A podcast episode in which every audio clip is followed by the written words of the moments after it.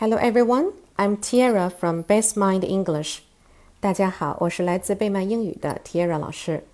今天我们讲的故事是《The Little Red Hen》，小小的红母鸡。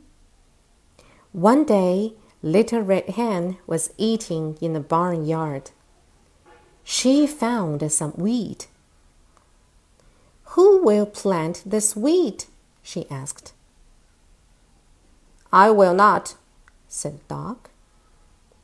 I will not, said the cat. I will not, said the pig. I will not, said the duck. I will then, said Little Red Hen. So she planted the wheat. By and by the wheat was ready to cut, and Little Red Hen asked, Who will cut this wheat? I will not, said the dog. I will not, said the cat. I will not, said the pig. I will not, said the duck. I will then, said Little Red Hen. So she cut the wheat. Who will thresh this wheat?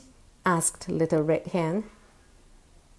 I will not, said the dog. I will not, said the cat. I will not, said the pig. I will not, said the duck. I will, then, said Little Red Hen. So she began to thresh the wheat. Red Hen said, Now who will take this wheat to town and have it made into flour?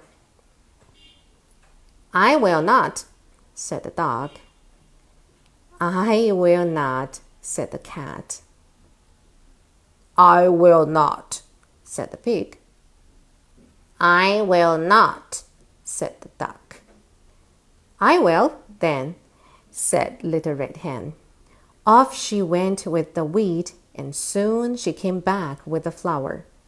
Then she said, Who will make some bread with this flour? I will not, said the dog.